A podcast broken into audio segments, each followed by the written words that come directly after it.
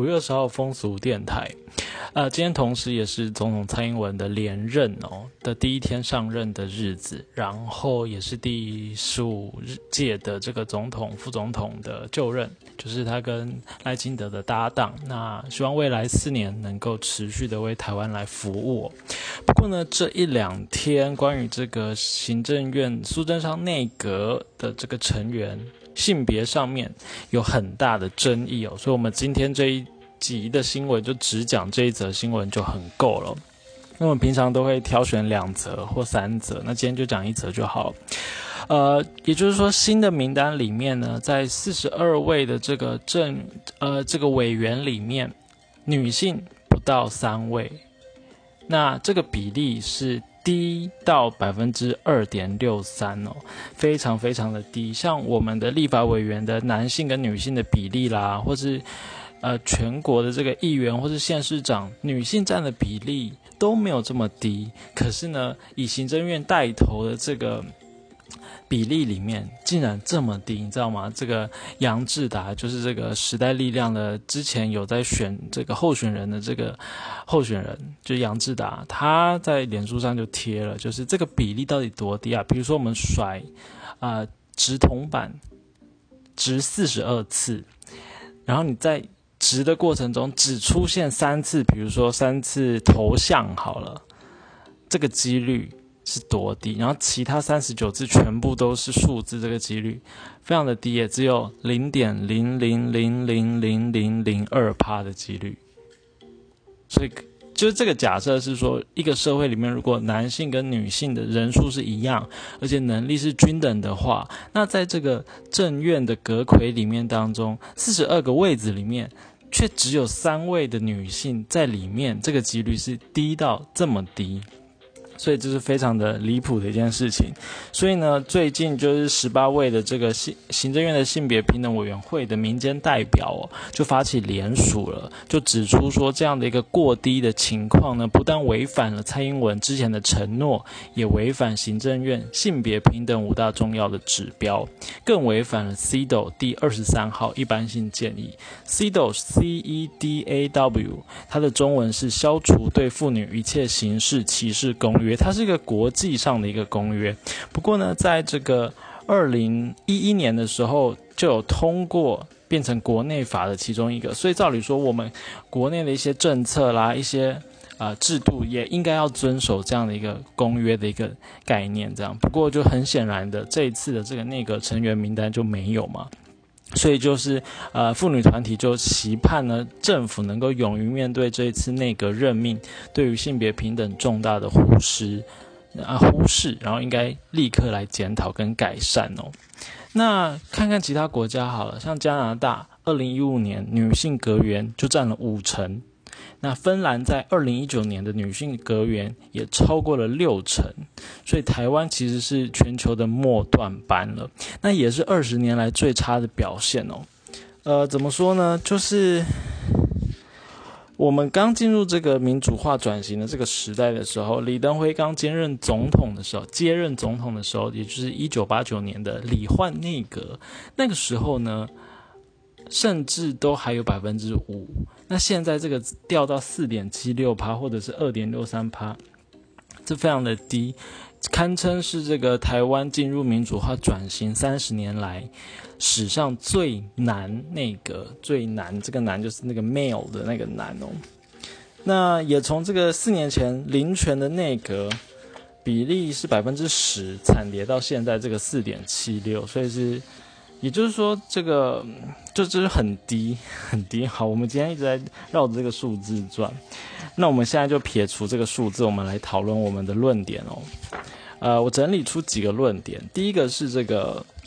除了我们看这个数字，就是说女性的这个成分实在太低了之外，它其实也反映一个事实，就是说女性在求职的过程当中，还需要额外的负担这个，比如说育儿啊，或是家务劳动的这些隐形的成本所以无法在职场上面跟男性有一个实质平等的竞争。所以，像是这个官场上爬到最上面的政治人物啦，或者是这些首长啦，造成这个实呃，就现在很现实的现象，就是男性远大于女性嘛。所以说，这个是数字背后可能隐藏的一些啊不平等的现象。那论点二，有些人可能会觉得说，能力比性别还重要啊，所以我们应该看能力就好了。那性别不是这么重要嘛？可真的是如此吗？我们前几天才报道过，就是德国在可能上个月的时候就发起这个医护人员裸体抗议医疗器材不足的情况嘛。那这个不足不仅仅是数字上的不足，也包括像是产品设计端的不足，因为他们那时候就有抗议，就是他们的所收到的这些医疗的设备、这些产品。几乎都是用男性为研究对象所设计出来的，例如说防护罩贴脸的程度是用男性的这个头颅的这个这个这个结构去设计的，所以女性戴上去的时候根本贴合不起来，还要用胶带把缝隙贴齐，然后造成脸部的溃烂，或者是用这个男性一百八十多公分的身高去设计相关的防护装备，也造成穿着上的困扰。那这些就是科技跟社会的研究领域上面，就是要纳入性别需求的评估嘛，才不会有这些困扰。所以，如果今天这个研究团队里面有高比例的女性参与的话，那势必会影响到产品设计的流程，就不会发生前面提到这个德国的这个惨况这样子。那同样的一个政府的团队反映的是政策的制定和民意啊，所以如果绝大多数都是由男性来掌权。不难想象，将来呢，许多的政策都会以男性预设为背景，许多隐形的性别需求、不同的考量就会被忽视掉。好，那这也是为什么性别实质上还没平等之前，在制度的设计上，我们需要一个比较硬邦邦的要求，去要求说单一性别的比例不应该低于，比如说三分之一。它这个是有一个重要性的，那至少去用人数来稀释其中一种性别所做出来的决策背后隐藏的集体性的性别偏见，这样子。那为什么三分之一呢？我们看一下这个 C，刚刚有提到这个 C 斗嘛，他第二十三号一般性建议里面，其中第十六点就有指出。